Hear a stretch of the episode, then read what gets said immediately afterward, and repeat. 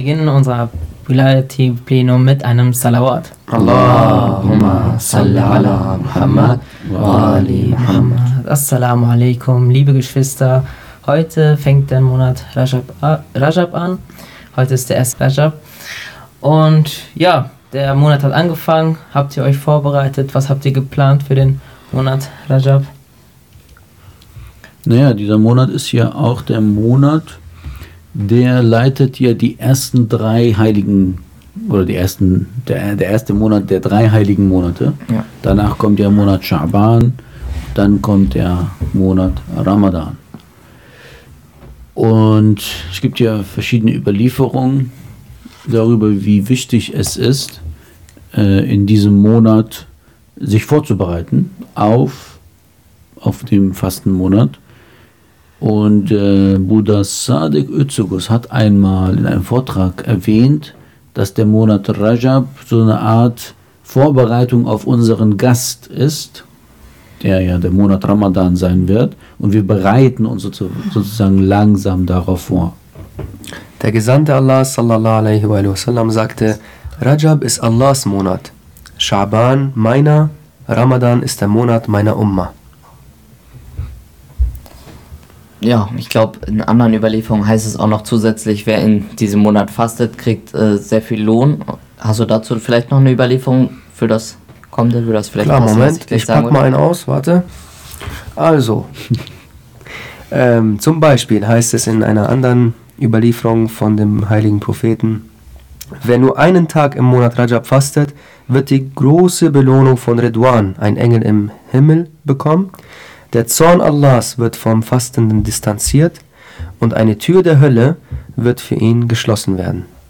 Ja, sehr gut, das passt sehr gut dazu. Auch zu Hassans Frage, die er ja gerade gestellt hatte, wie wir uns äh, vorbereiten und was wir in diesem Monat jetzt so machen werden. Ähm, ich glaube, das Fasten ist sehr empfohlen. Ich glaube, das ist eine Sache, die viele Muslime in diesem Monat versuchen, viel zu machen, schon mal als Vorbereitung, auch vielleicht als Übung für den Monat Ramadan. Da kann man viel fasten in diesem Monat aber auch allgemein Pläne, vielleicht schon mal gleich kleine Routinen anfangen, so immer mal jeden Tag, bisschen Koran, bisschen irgendwie ähm, Rechtsfragen. Einfach eine Routine aufbauen langsam für den Monat Ramadan, für den Monat Schaban und äh, ja, in die Richtung, glaube ich, würde ich mhm. arbeiten. Ja, ähm, das ist ja auch so, dass man sich auf das Fasten im Monat Ramadan vorbereitet. Wenn man jetzt nicht unbedingt den ganzen Tag fasten kann, kann man vielleicht jetzt schon anfangen, erst mittags zu essen. Dass man sein Frühstück verlagert auf mittags, damit man so langsam anfängt, damit der Monat Ramadan nicht allzu hart ist am Anfang. Weil ihr wisst ja, die ersten Tage sind, sind die Tage, in denen sich der Körper umstellt. Da kriegt man die, die, die sogenannte Fastenkrise, Kopfschmerzen, manche kriegen sogar Übelkeit und so. Und damit man das nicht hat, kann man langsam anfangen. Äh, Frühstück vielleicht etwas später oder erst mittags essen und etwas weniger essen. Schon mal anfangen, den Körper darauf vorzubereiten. Ne? Also okay, es geht hier um Fasten und so, das ist klar. Das ist mustahab, also empfohlen. Aber es ist wirklich nur so, dass man wirklich nur fastet in diesem Monat oder gibt es auch andere Taten, die man vollbringt? Vielleicht gesellschaftlich aktiv werden. Ja, es, gibt so. ja, es gibt ja auch ein, ein Bittgebet, ne, dieses Dua, was Imam Sadiq nach jedem Ritualgebet gelesen hat. Warte ich schon mal im Etikaf? Dass diese Zurückgezogenheit ja. äh, in, in, der Moschee, Moschee ja. meistens wird, äh, ist ja auch bald, nächst, wann ist das? 8. März geht's los, ne, im, im Islamischen Zentrum Hamburg. Da ziehen sich die Leute zurück. Ich habe mich übrigens angemeldet. Ich äh, habe noch keine Nachricht. Habt ihr schon Nachricht, ob ihr mit ich bin Schüler, ich muss zur Schule. Du musst zur Schule? Ja, ich muss arbeiten, tut mir leid. Ach, du arbeitest? Ja. Du ich auch. kann leider auch nicht. Ja, ich arbeite auch, aber ich kann Urlaub nehmen, ne? nee, nee, also, ich nicht. ich habe aber, hab aber noch keine äh, Bestätigung bekommen, weil die, die, die Plätze dort sind begrenzt und nicht mhm. jeder kann das. Und dort, Entschuldigung, dort wird das ja auch immer so gemacht, nach jedem Gebet wird ein Bittgebet ge, gesprochen, da fässt man sich an, der, an dem Kinn ja. hinter dieses Bittgebet, wo man sich am Kinn fest und mit dem Zeigefinger der rechten Hand äh, genau, genau. zeigt. Ne? Okay. Ähm, ja, habe ich jetzt nicht im Kopf. Harre Scheibati an Nar. Genau, so, ne? lass mein, mein äh, Scheibati irgendwie, mein also graues, mein graues mein grau, Haar. ergrautes Haar äh, verschone es vor dem Höllenfeuer. Ne? Genau, ja. ja also Bittgebete kann man auf jeden Fall jetzt schon intensivieren. Ne? Mhm. Zusätzlich auch noch, würde ich sagen, im Monat Ramadan soll man ja auf jeden Fall es geschafft haben, dass man nicht mehr sündigt und alle Pflichten erfüllt. Und in diesem Monat kann man, in diesen beiden Monaten kann man sich jetzt sehr darauf vorbereiten, dass es nicht so ein Sprung ins kalte Wasser ist für viele vielleicht, dass man dann, oh, plötzlich Ramadan, jetzt darf ich nicht mehr sündigen, sondern äh, natürlich, man soll durchgängig darauf achten, dass man nicht sündigt, aber in diesen zwei Monaten kann man sich richtig darauf konzentrieren vielleicht und dann schon mal, wenn man ein, zweimal ausrutscht, dass es dann nicht so ist, als wenn man im Monat Ramadan ausrutscht und vielleicht sich dann so vielleicht noch besser darauf vorbereiten kann auf den heiligsten aller Monate. Ich höre aber immer noch nichts über gesellschaftliche Aktivität. Also faste ich, ziehe ich mich immer wieder zurück, bin ich da nur in der Moschee und bete und, oder gibt es da wirklich was Proaktives? Ich gehe in die Gesellschaft, mache auch Demos und äh, organisiere irgendwelche anderen Sachen, Feste. Es gibt ja viele Ereignisse, die anstehen in diesem Monat auch. Geburtstage von den Heiligen und so weiter, wie Imam Bakr, Imam Ali. Organisiert man sowas auch oder zieht man sich wirklich nur zurück? Also wie ist da eure Ansicht? Also ich denke, das ist, äh, wie du schon erwähnt hast, äh, in Monat Rajab sind auch viele äh, Imame, die Geburtstag haben, unter anderem jetzt heute auch Imam Bakr a.s. Und das ist natürlich dann auch gibt Gründe, gemeinsam mit der Gemeinde, der Umma zusammen äh, zu feiern und sich nicht äh, nur durchgehend zurückzuziehen und allein zu sein. Natürlich ist es auch sehr wichtig, diese, allein meditieren das kennen wir auch so aus den Propheten, aus Prophet Muhammad zum Beispiel. Ja, also ich sehe gerade auf eslam.de ähm, habe ich Rajab eingegeben. Und da gibt es ganz schön viele Ereignisse in diesem Monat. Zum Beispiel, wie du erwähnt hast, der Geburtstag von Imam Bakr ist am 1. Äh, Rajab gleich. Also Kannst du mal alle auf, aufzählen vielleicht? Und, ja, Imam Ali Naki hat am 2. Geburtstag. Mhm. Äh, äh, Entschuldigung. Äh, am, am, ja, es gibt verschiedene Überlieferungen, okay. Dann Märtyrium von Imam Ali Naki ist auch am 3. Oder äh, Geburtstag von Imam Muhammad Jah, also ganz schön viele. Oder ähm, der Wechsel der Gebetsrichtung. Ihr wisst ja, früher war die Gebetsrichtung ja Richtung Jerusalem und dann äh, hat der Prophet ähm, durch Eingebung Gottes die Gebetsrichtung Richtung Mekka gewechselt. Das war auch an, am 15. Rajab.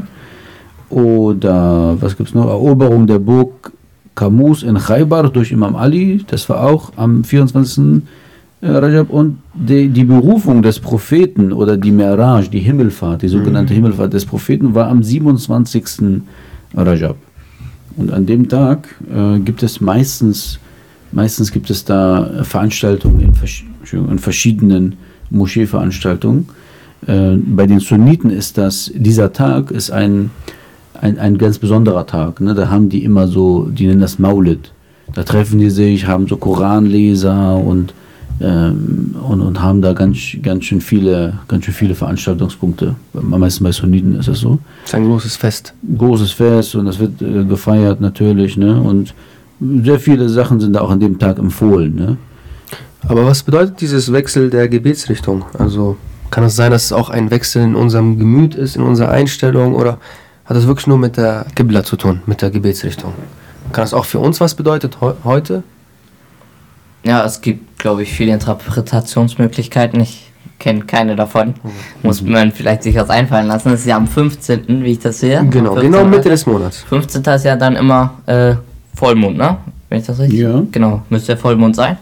Und dann im zentralen Tag des Monats von Allah, wie es ja in der Überlieferung heißt, wird dann sozusagen die Richtung, in die man, also die Gebetsrichtung, das Haus Gottes wurde sozusagen gewechselt, lässt sich das so sagen. Also die Richtung, wie man zu Allah betet, wurde an dem zentralen Punkt, äh, Tag dann gewechselt. Das hat sicher eine Bedeutung, vielleicht irgendwie, dass wir uns selbst in eine andere Richtung erziehen müssen als davor oder ich weiß nicht, also hat vielleicht jemand anderen Ansatz. Ja, mir fällt auch nichts ein. Also ja, vielleicht ein historisches Ereignis, weiß ich nicht. Ähm, Hat mich mal interessiert. Kann man vielleicht auch einen Gelehrten fragen einfach. Und ja, ja geht auch. Ja, fragst halt die Falschen, ne, gerade. Aber.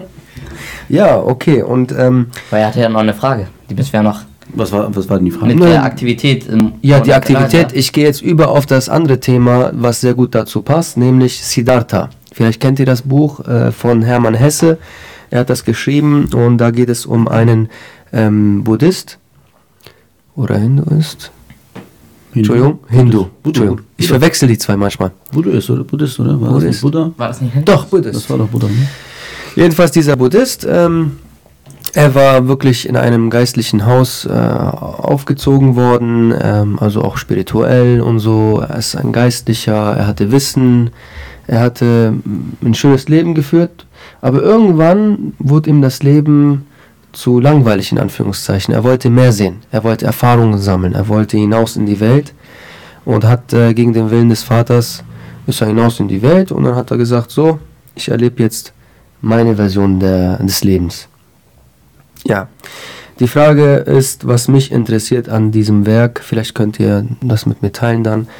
Ähm, sollte ein Mönch, also er war ja ein Mönch eine Zeit lang, sollte ein Mönch wirklich Mönch bleiben oder sollte er hinaus in die Welt und auch aktiv sein? Ähm, Dinge mit anderen teilen, ähm, sein Wissen mit anderen teilen, hinaus in die Welt. Es gibt ja Überlieferungen, die sagen, strebe nach Wissen, selbst wenn das in China ist. Also es, das deutet schon darauf hin für mich, dass das... Wo gibt's die denn? Ja, so. doch, von Rasulallah. Strebe nach Wissen, selbst wenn das in China ist. Oh, Wirklich. Also Coronavirus jetzt. Hm. Ah. da gehe ich lieber nicht hin. Das ist zeitgemäß jetzt also, so, also ihr habt meine Frage verstanden. Die Frage ja. ist, sollte man wirklich nur unter seinen vier Wänden bleiben und wie ein Asket leben? Das hat er eine Zeit lang gemacht, um bestimmte Vervollkommnungsstufen zu erreichen und so weiter, hat aber schnell gemerkt, oh, ich komme gar nicht weiter. Dann ist er zum nächsten. Und dann hat er versucht, sich weiterzuentwickeln. Irgendwann kam er nicht wirklich weiter, bis er angefangen hat, sogar zu sündigen, um zu verstehen, wie tickt denn dieses Weltliche, diese Dunja. Und äh, ja, das ist die Frage. Muss man aber in die Dunja hinein unbedingt? Oder ja, wie macht man das denn, um wirklich zu Erkenntnissen zu kommen, sage ich mal? Wie sollte man das machen? Also hat da Allah etwas Bestimmtes für uns vorgesehen? Naja, die, die Frage ist ja, ob man als Mönch, abgeschieden von der Welt, hm. ähm, ja, kann man, kann man abgeschieden sein von der Welt, trotzdem noch vernünftig Mensch sein. Also, an, an, ich habe ja dieses Buch auch mal gelesen, schon lange her. Äh, aber was mich da gestört hat, ist, dieses Mönchtum ist ja so, äh, die erzählen dir immer was von glücklich sein, du musst äh, glücklich äh, leben und ganz viele Ratgeber. Ähm, ich, schreibe, ich schreibe ja seit Jahren ein Buch über glücklich sein und sowas. Und die meisten Ratgeber über wie lebe ich glücklich sind tatsächlich von Mönchen oder so. Ne? Mhm. Leute, die jetzt davon leben, dass arbeitende Menschen ihnen Geld dafür geben dass sie Mönche sein, dass sie halt betteln. Sie gehen ja betteln. Ne? Und der Siddhartha ging ja betteln bei Menschen, die arbeiteten, um ihnen zu sagen, ja, arbeitet schön fleißig, das ist gut für euch. Aber sie selber arbeiteten ja nicht. Also ein Widerspruch in sich. Also dieses äh, andere für sich arbeiten lassen, damit man selber asketisch asketisch sein kann, um ihnen zu sagen, ja, dieses Weltliche, ihr müsst dieses Weltliche verlassen, aber selber Schmarotzerleben. So. Schmarotzerleben vielleicht haben. Ne? Und das ist ja, was kann weltlicher sein als Schmarotzerleben? Hm. Deswegen, ich weiß nicht, ob, ob man so spirituelle Stufen erreichen kann, wenn man so ein Schmarotzerleben Lebt. führt. Ja. Also ich weiß auch nicht, äh, ob das für uns hier in Deutschland und für unsere Zeit jetzt genau äh, das Richtige wäre, jetzt bezogen auch auf Rajab, in den Monaten jetzt äh, 30 plus 30, also jetzt 90 Tage lang ähm, voll asketisch zu Hause zu leben, nicht mehr rauszugehen. Jetzt nehme ich mir Urlaub für meinen Job oder so und dann komme ich nie wieder raus, mache 40 Tage lang äh, Anrufungen und so weiter und so fort. Ähm, das, und dann gehe ich gar nicht mehr raus. Das ist, glaube ich, nicht für uns das Richtige, auch hier in der Umgebung und auch für uns, weil es gibt bestimmte Aufgaben, die wir hier haben und auch äh, soziale Verpflichtungen, die damals oder auch in anderen Teilen der Welt äh, Menschen nicht haben und eher zurück, äh, zurück wie heißt das, zurück, zurückgezogen, zurückgezogen leben können. Mhm. Zum Beispiel Ayatollah Bahjat, damals in seiner, also hat auch teilweise zurückgezogen gelebt, weil die Umstände es für ihn so besser waren, als äh, dass wir jetzt zurückgezogen leben sollten. Imam Khamenei hingegen sind die Umstände so, dass er nicht äh, so zurückgezogen lebt, sondern auch jeden Tag einen Vortrag hält, jeden Tag äh, rausgeht. Das sind verschiedene Umstände. Und für uns in Deutschland sind die Umstände nicht so, dass wir ganz zurückgezogen leben sollten. Und so wäre es besser für uns, wenn wir nicht so zurückgezogen leben und so bettelnd leben wie der also, Da kommt mir in den Sinn, äh, wir hatten doch ganz frisch das Thema Software. Und äh, man kann doch nicht in einem Software nur asketisch zu Hause sein, ne? während hier die ganzen medialen Raketen über uns fliegen, sage ich mal, und uns auch treffen. Also jeder muss da wirklich seine ähm, sich rüsten und rüsten, damit meine ich auch medial rüsten, ähm, darüber reden mit anderen und so weiter und so fort. Und nicht alles für sich behalten und nicht rausgehen und äh, das hat keinen Sinn. Ja, ich weiß nicht, ob ihr das auch mal hattet oder jemanden kennt, der einen kennt, der den Bekannten des einen kennt und das auch hatte. Und zwar. Aber der kennt den. Der kennt den anderen. Ja. ja. Und der, alle meine Freunde, die ich kannte, auch ich selber, wollten unbedingt mal so Theologe werden und irgendwie nach Kumm oder so. Ne? Das ist so. Das ist ein, ein Bedürfnis natürlich. Hat Schule nicht geklappt, oder? nee, bei manchen tatsächlich so, aber einige, nee, einige sind tatsächlich so, ne? Hat nicht geklappt. Und dann, also ich kenne einige. Äh, Said Hassan hat ja gesagt, ähm, auch andere, die haben Abitur. Ja, Seth Hassan hat mal gesagt, wir, wir nehmen nicht die Gescheiterten der Gesellschaft ähm, auf in, in deren Hauser, äh, sondern wir nehmen die, die Besten der Gesellschaft auf. Ne? So, das heißt, nicht jene, die, die jetzt eigentlich sich zurückziehen wollen von Dunja. Und das war ja dieses Bedürfnis, diese Sehnsucht danach irgendwie in ein islamisches Land zu gehen, wo man äh, zurückgezogen die Lehren des Islam lehren, lernen kann. Das ist ja keine schlechte Absicht, die man hat, sondern das ist eine Sehnsucht, die in einem ist. Ne? Aber ist diese Sehnsucht tatsächlich dort zu finden, wo man sie vielleicht vermutet? Oder müsste man vielleicht dort schauen, wo man gerade ist? Ne, also für manchen ist es vielleicht dort. Ja, jeder hat ja, man kann ja nicht für alle sprechen. Für manchen ist seine Berufung vielleicht zurückgezogen zu leben, ja. Aber für die meisten von uns ist das normale Leben, was du und ich hier haben, Schule gehen, Ausbildung haben, irgendwie studieren vielleicht und arbeiten, äh, jeden Tag zur Arbeit gehen, wieder nach Hause, Feierabend. Das ist, das ist ein Leben, was hochspirituell ist und nicht nur zurückgezogen sein in eine Ecke, sein Gebet machen und, und nichts haben von, von der Welt.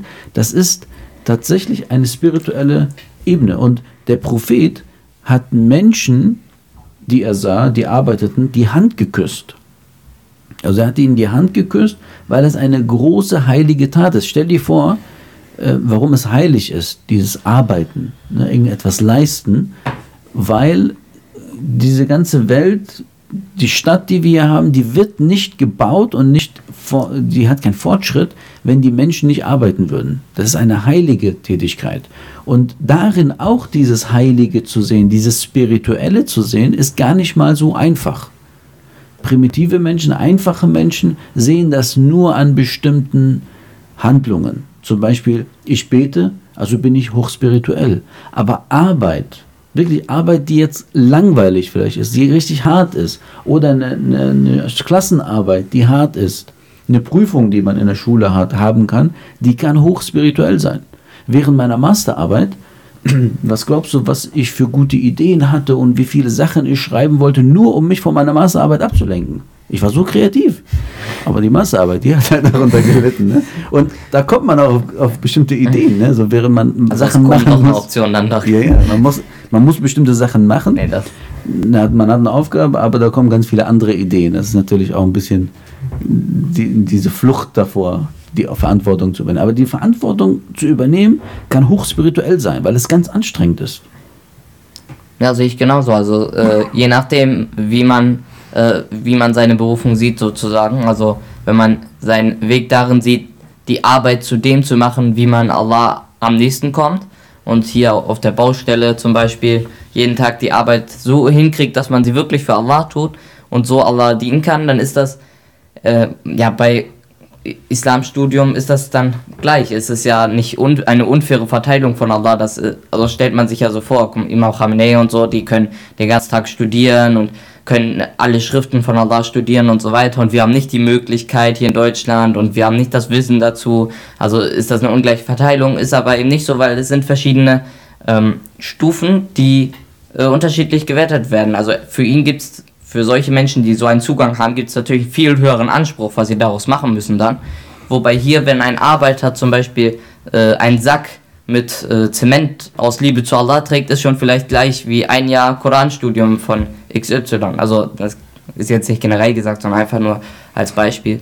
Also da gibt es verschiedene Dinge, deswegen sollten wir vielleicht das, was wir tun, versuchen ähm, auf Allahs Weg zu machen und nicht zu denken, dass das, was wir tun, äh, nicht auf Allahs Weg machbar ist, sondern wir müssen die Aufgabe verändern, um das dann auf Allah zu tun. So schieben wir einfach immer nur weiter auf und kommen nie zum ähm, wirklichen Gottesdienst vielleicht.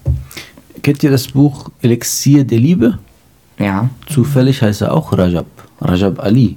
Ne? Ja. Und er war Schneider. Ein Schneider. Man könnte jetzt, früher hätte man gesagt, ein normaler Schneider, aber Schneider, ja, ist, ist schon ein Beruf für sich, äh, schneiden zu können und nähen zu können damals ja ein, eine eigene Zunft. Ne? Und äh, er war auch ein nur Schneider, kann man sagen. Trotzdem hatte er hohe spirituelle Stufen, weil er seine Aufgabe erkannt hat. Und jeder von uns hat eine Aufgabe und eine Berufung. Die kann Beruf sein, die kann aber auch was anderes sein. Ne? Und sagen wir mal, es ist Beruf, man hat es erkannt, das ist meine Aufgabe. Das ist etwas, was ich machen muss, wofür ich erschaffen wurde. Erstens kann man nur dadurch hohes Glück erreichen. Man hat es akzeptiert. Das ist es, was ich machen muss. Dafür wurde ich erschaffen, um damit Gott am nächsten zu kommen. Und Gott am nächsten zu kommen, kann man auch als Schneider. Das ist das Beispiel. Das heißt, er hat erkannt, okay, ich bin Schneider, ich verdiene damit mein Brot und ich akzeptiere es. Ich träume nicht danach, immer noch Millionär zu werden. Was viele hier, viele Bauarbeiter, die ich so sehe, die können ihr Handwerk super. Aber die träumen immer noch davon, irgendwie, keine Ahnung, lieber Millionär Der kleine zu sein. Durchbruch. Ne, beim Lotto. Beim Lotto. Er auf der Baustelle gesichtet. Oder irgendwie Karriere zu machen, keine Ahnung. Also irgendwie äh, auf der Suche nach dem wahren Glück vergisst man, was man eigentlich gerade in der Hand hat. Ne? Und wer mit dem nicht zufrieden ist, was er hat, wird auch nicht mit dem zufrieden, was er glaubt, wenn er es hat, zufrieden zu sein. Also es ist deswegen, wenn man erkennt, okay, das ist es, damit werde ich glücklich, damit werde ich berufen, dann kann er jede Stufe erreichen, die auch ein, ein großer Gelehrter erreichen kann. Ne? Deswegen, also der Hauptansatz von Rajab Ali ja, Bitte, bedien dich, fühl dich wie zu Hause. also der Hauptansatz von ihm war ja, dass egal was du tust, tu das aus Liebe zu Gott. Also Gott zuliebe sei aktiv oder Gott zuliebe sollst du einen Tee trinken. Ne? Gott zuliebe sollst du zur Arbeit gehen. Gott zuliebe sollst du diese Naht machen und so weiter. Also auch beim Nähen sollst du Gott gedenken. Und der hat auch was Wunderschönes gesagt. Ähm, ich bin gerade aktuell dabei, also ich lese das gerne in, auf der Zugfahrt. Ich nutze diese Zeit und auf der Hinfahrt immer morgens ähm, lese ich ein paar Seiten dazu. Und er meinte auch sehr schön, dass ähm, du wirklich jede Naht Gott zuliebe machen sollst, zum Beispiel zu einem anderen Schneider. Oder wenn du unterrichtest, dann sollst du Gott zuliebe unterrichten. Und ähm, das eins der schönsten Dinge, die ich gelesen habe, war auch mit dem Gottgedenken. Viele denken, La ilaha illallah, Allahu Akbar, Subhanallah und so, also Gott sei Dank zu sagen, also wirklich über die Lippen das zu sagen, sei die beste, äh, das beste Gottgedenken. Aber nein, es gibt noch eine höhere Stufe dazu, nämlich das verborgene Gottgedenken. Und dieses verborgene Gottgedenken ist, immer wenn du kurz vor einer Sünde stehst, dass du sagst, oh, was möchte Gott? Ist das jetzt wirklich, bringt mich das Gott näher? Also bringt mich das der Liebe Gottes näher oder nicht? Und wenn man damit aufhört, also wenn man Abstand davon hält, das bringt mich dann Gott näher. Und das ist genau dieses verborgene, dieses versteckte Gottgedenken, was ein Mensch so besonders macht und zur gleichen Zeit auch zur schwersten äh, Aufgabe zählt. Es gibt da verschiedene Aufgaben, zum Beispiel einen Bruder finanziell zu unterstützen, zählt zu einer dieser schweren Aufgaben, was die Menschen haben, oder das versteckte Gottgedenken und so weiter. Also er hat da einiges aufgezählt. Und einer dieser Dinge war dieses verborgene Gottgedenken. Das fand ich sehr schön. Da sprichst du ja schon halb unser zweites, nee, drittes Thema an. Und zwar bezüglich der Kommunikation. Es gibt so einen deutschen, sehr bekannten deutschen äh, Ausspruch, der heißt, man kann nicht nicht kommunizieren. Das heißt, es ist unmöglich für den Menschen nicht zu kommunizieren, selbst wenn er nicht redet, sondern einfach nur dasteht, gibt er ein Statement von sich ab, sozusagen er ist desinteressiert oder auch wenn er egal was er macht, er wird kommunizieren mit seinen Mitmenschen. Und das passt vielleicht ganz gut zu der ständigen Kommunikation mit Allah. Ähm, inwieweit findet ihr das, äh, das, du hast jetzt das Gottgedenken angesprochen, äh, dass der Mensch ständig mit Gott gedenken muss. Ähm, inwieweit wir das, durch welche Schritte können wir dieses ständige Gottgedenken und diese ständige Kommunikation mit Allah aufrechterhalten äh, in Bezug auf ähm, guten, ko guter Kommunikation und schlechter Kommunikationssymbole, die wir an Allah senden. Also wenn ich ähm, mich eher abwendend zu ihm verhalte, dann ist das wahrscheinlich eher sündigend. Oder wenn ich mich eher positiv zu ihm zuwende, dann ist das eher ein gutes Signal sendend. Ja, das, dieses, man kann nicht, nicht kommunizieren, kommt ja von Paul Watzlawick, das ist ein Kommunikationswissenschaftler. Du jetzt einer auf schlau mit. Ja, sein Name ist ja sehr kompliziert. Ja, genau. Aber das war so ein Kommunikationswissenschaftler. Und der hat auch äh, gleichzeitig gesagt, das war so ein Axiom, der hat so einige äh, Stichpunkte, wie Kommunikation funktioniert. Und er sagt, man kann nicht nicht kommunizieren, das heißt, man redet immer. Ja, man, man, egal was. Auch wenn ich jetzt schweigen würde, du fragst mich, ich schweige, wie du sagst, ich kann auch sagen, mir doch egal, was du jetzt sagst. Ne? Man kann auch, was er auch noch sagt, man kann nicht nicht reagieren. Und wenn wir das jetzt auf Kommunikation mit Gott bezeichnen, wenn man sowieso nicht, man, man, kann, man muss immer kommunizieren, wenn man Gott nicht gedenkt, heißt es, es ist keine inaktive Tat, sondern es ist eine aktive Missachtung des Gedenken Gottes. Mhm. Verstehst du? Also es ist nicht so, oh, ich habe jetzt Gott vergessen. Äh, nee, ich habe jetzt an Gott gerade nicht gedacht, sondern ich habe ihn gerade bewusst vergessen. Und wenn man das so sieht, dann versteht man die Imame und Propheten, die äh, tagelang dann äh, wirklich reumütig waren, wie wenn, wenn du und ich so eine Sünde machen, so wirklich reumütig waren, warum habe ich in dieser einen Sekunde Gott nicht gedacht? Also vergessen, bewusst vergessen, also eine bewusste Tat, also das heißt bewusste Tat, eine aktive Tat, Gott nicht zu gedenken. Ja, das bedeutet ja mm, auch ähm, für mich, also was ich ja davon ableite, ist, ähm, dass man wirklich ständig Gottes Anwesenheit spüren muss, ne, so gesehen. Und das spürt man nur, indem man wirklich ihm gedenkt. Aber ihm gedenkt nicht nur, indem man das per Lippen sagt, sondern wirklich die Anwesenheit spürt. Und wenn man diese Anwesenheit spüren will, dann muss man auch seine Sensoren richtig schalten, seine Empfänger, sage ich mal. Und das geht nur, indem man sich, sage ich jetzt, nicht aus meiner Meinung, sondern wenn ich mir die ganzen Gelehrten anschaue, was sie sagten, oder die Ahlul Bayt und so, die Empfehlungen, dass man wirklich sich an diese drei äh, Sachen hält, nämlich von Sünden entfernen, die Pflichten erfüllen und an seinem Charakter zu schrauben. Also wirklich an diese Empfehlungen, die im Koran stehen, wenn man sich daran hält, dann spürt man immer mehr diese Anwesenheit Gottes und wenn man daran festhält, dann kommt man auch immer Gott näher weil irgendwann wirst du der Liebe, der Liebende von Allah, beziehungsweise der Geliebte von Allah. Es gibt ja die, meine Lieblingsüberlieferung von Imam Ali über Gottgedenken. Kennst du die? Nee, ne? Nee. ist ein bisschen länger, habt ihr Zeit? So eine halbe Stunde? Mm, Nein, ja. Spaß. Aber so, das ist etwas länger. Und zwar wurde er gefragt, wer ist der, der stärkste Krieger Gottes? Ne? Und dann äh, dann heißt es. Abbas verabschiedet sich. so wird das dann nicht. Das wird lang. Ganz gut, aber ist, ich, ich, auch wenn ich manchmal während der Autofahrt oder so äh, äh erzähle ich mir selber diese Überlieferung, weil, weil ich sie einfach toll finde.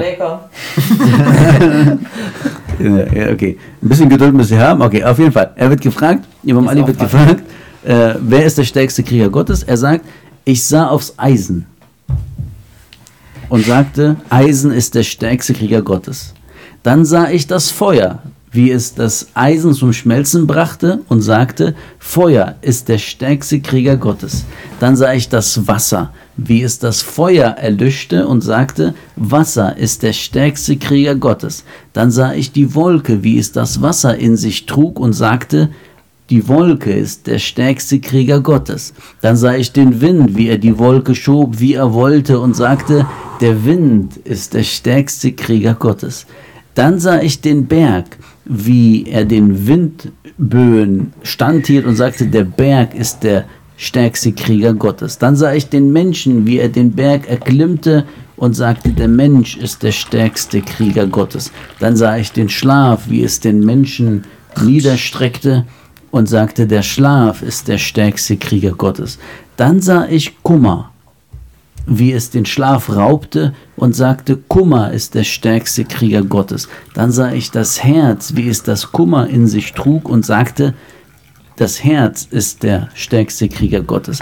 Dann sah ich das Gottesgedenken, wie es dem Herzen Ruhe verlieh und sagte, Gottesgedenken ist der stärkste Krieger Gottes. Im Gedenken an Gott finden die Herzen Ruhe. Hassan. Salawat. Allahumma salli ala Muhammad. Muhammad. Gut, das klingt schon fast wie ein Schlusswort, aber ich bin noch nicht ganz fertig. Aber noch nicht ganz fertig. Ich wollte noch sagen, ganz kurz, ähm, zu Sünden und äh, Pflichten. Das äh, ist vielleicht auch wichtig für den Monat Rajab und für die äh, folgenden Monate jetzt, dass wir da sehr speziell darauf achten, weil ähm, auch Rajab Ali, über den wir gerade gesprochen haben und schon über diese hohen Stufen von jeder Sekunde Gott gedenken, er schildert selber, dass er einmal in so einer Situation war, wo er vor einer Haram-Tat stand, aber dann hat er sich bewusst, so wie Yusuf, äh, wie der Prophet Yusuf, dann hat er sich bewusst dagegen entschieden, gegen diese gegen dieses Haram. Und dann hat Allah ihn, äh, hat Allah sozusagen seine, sich seiner Erziehung angenommen und so weiter. Also dann also, durfte er mehr leben, weil er diesem widerstanden hat. Es war der Wendepunkt. Genau, es war ja genau. irgendwie ein Mädchen äh, von seiner Nachbarschaft, was, hm. was ihn verführen wollte. Und er hat dann gesagt, in der Situation, äh, er hat es auch irgendwie begehrt, aber dann hat er gesagt, oh Gott, äh, erziehe mich für dich. Genau. Ja, das war so, dieses erziehe mich für dich. Äh, und dann ist er weggegangen von der Situation, also er, hat, er ist darauf nicht eingegangen, aber dieses Erziehe mich für dich ist der völlige Hingebung zu Gott. Also nicht, ich will jetzt so sein, wie du es willst, nein, mach was mit mir, was du willst. So, das ist ja, nicht immer einfach für uns Menschen, weil es kann ja auch schwere Schicksale sein. Ne, man hat einen, keine Ahnung, einen Nachbarn, der einen, einen nervt, äh, Arbeitskollegen, die, die, die äh, einen vielleicht schlecht behandeln ne? und Arbeitsbedingungen, die nicht gut sind oder irgendwie so. Aber das ist genau das, womit Allah dich erziehen will. Hm. Und das kann genau das sein, was du gerade nicht möchtest. Aber das ist dieses, womit Allah einen erziehen will vielleicht. Genau das ist auch das, was Ayatollah Bahjat damals sagte. Er hat sich damals, ähm, ja, er ist zu einem Jungen hin, der irgendwie sein Schüler war oder so. Also korrigiert mich, wenn ich das falsch erzähle. Jedenfalls ging es um einen Schüler, einen Student, so ein junger Bursche, der sah auch gut aus, also ein gut aussehender Kerl, ein Gläubiger und alles. Und er hat irgendwann hat er sein Bein gebrochen irgendwie. So, dann ist er zu ihm, Ayatollah Bahjat, und wollte ihm irgendwie ähm, nach seinem Wohlergehen fragen und ihm ja etwas irgendwie mitteilen und äh, so eine Art, ich will nicht Mitleid sagen, aber irgendwie sowas, äh, Kondolenz, Kondolenz aussprechen, irgendwie sowas. Ich weiß nicht. Und hat dann nur gemerkt, wie er nur am Strahlen war und wirklich zufrieden war mit dem Willen Gottes. Und genau das ist es. Also sich hingeben dem Willen Gottes, das muss man üben, weil es kommt nicht darauf an, was ich möchte, ne? sondern was Allah möchte. Weil er ist unser Schöpfer und wenn wir wirklich Werkzeuge Gottes sein möchten, dann sollten wir auch das Gott überlassen, weil er weiß, was am besten ist für uns Menschen.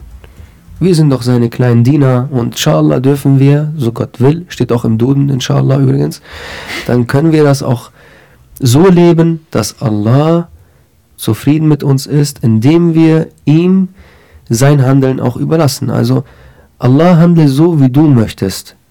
Na, nur so erlangen wir seine Zufriedenheit. Kennt ihr das Gedicht von Sadek Özugus, was Allah will?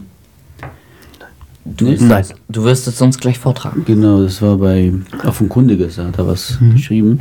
Wenn kein Wunsch sich dir erfüllt und das Unheil sich enthüllt, wenn Ereignisse erscheinen, dann Angst und Sorge sich vereinen, gedenke Allahs ruhig still und sprich zu dir, was Allah will.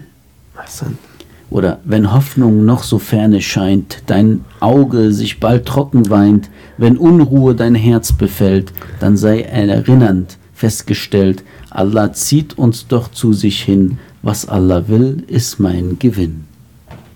MashaAllah. Das ist ja schon gut. Ja. Das, das ist besser als Goethe. Besser. Sade Goethe Goethe, oder? Sade Goethe. Nein, einfach Sadik. Hajj Sadik Goethe. Na gut. Gut, ich finde, das ist schon der perfekte Übergang zum Coronavirus eigentlich.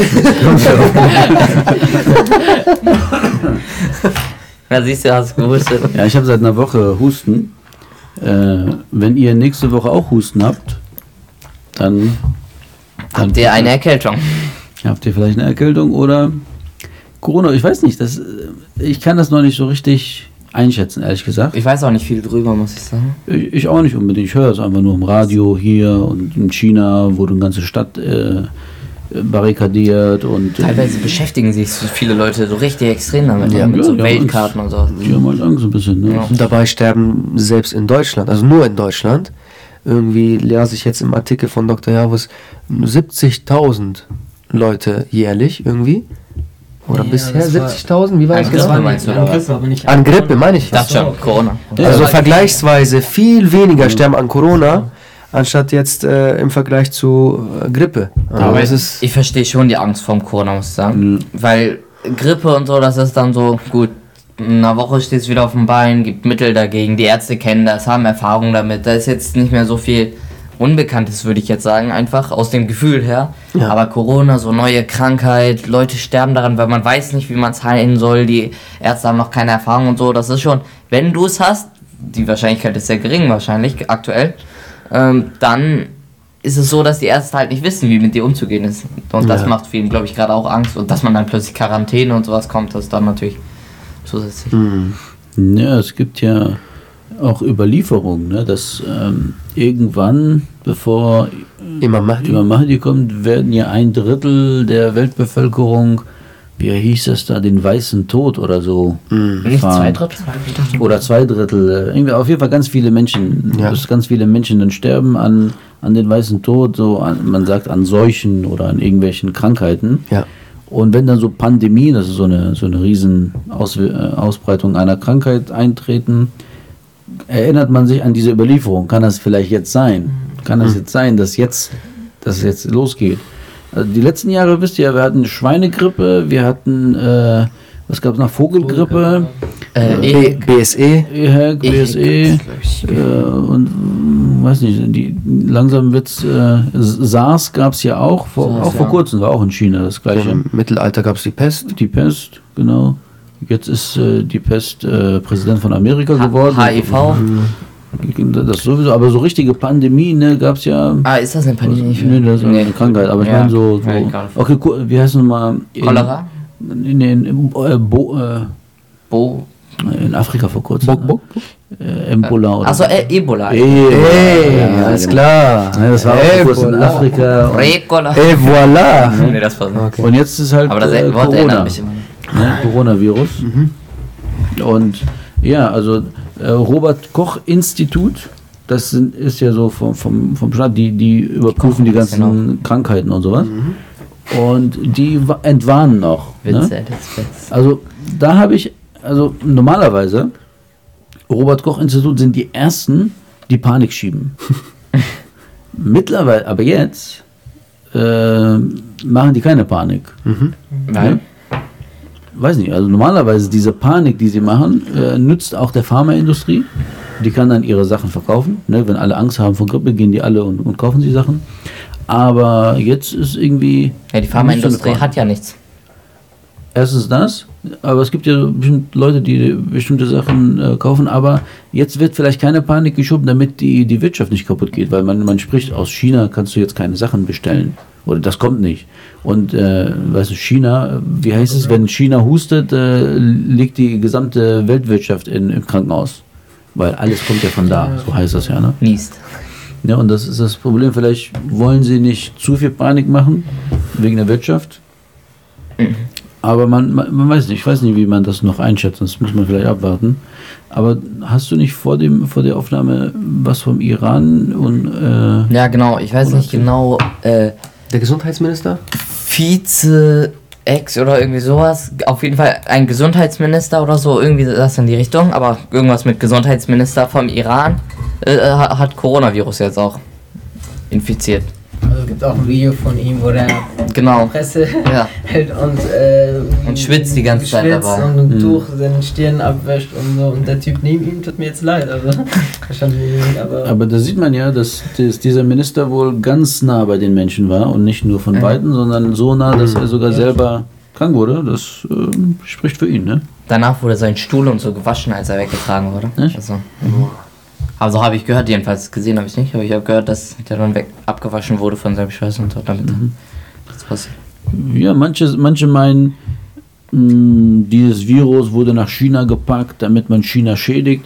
Ich bin nicht der Meinung, dass man irgendwo ein Virus irgendwie so, so verbreiten kann, ohne dass man selber da, da irgendwann betroffen ist, weil die Welt ist mittlerweile so vernetzt, wenn du irgendwie ein Virus in Afrika äh, im, im Busch irgendwo verteilst, irgendwann kommt es ja schon zu dir selber zurück. Also das glaube ich nicht, aber ich glaube schon, dass irgendwo die Wirtschaft Chinas dadurch ähm, geschädigt wird. Ne? me- Mein Schwiegervater hat so ein Internetcafé in Köln und bestimmte Teile, die er bestellt aus China, die kommen halt nicht. Ja. Ne? Und kann, kann sein, dass man das nutzt, ausnutzt, um die Wirtschaft zu schwächen.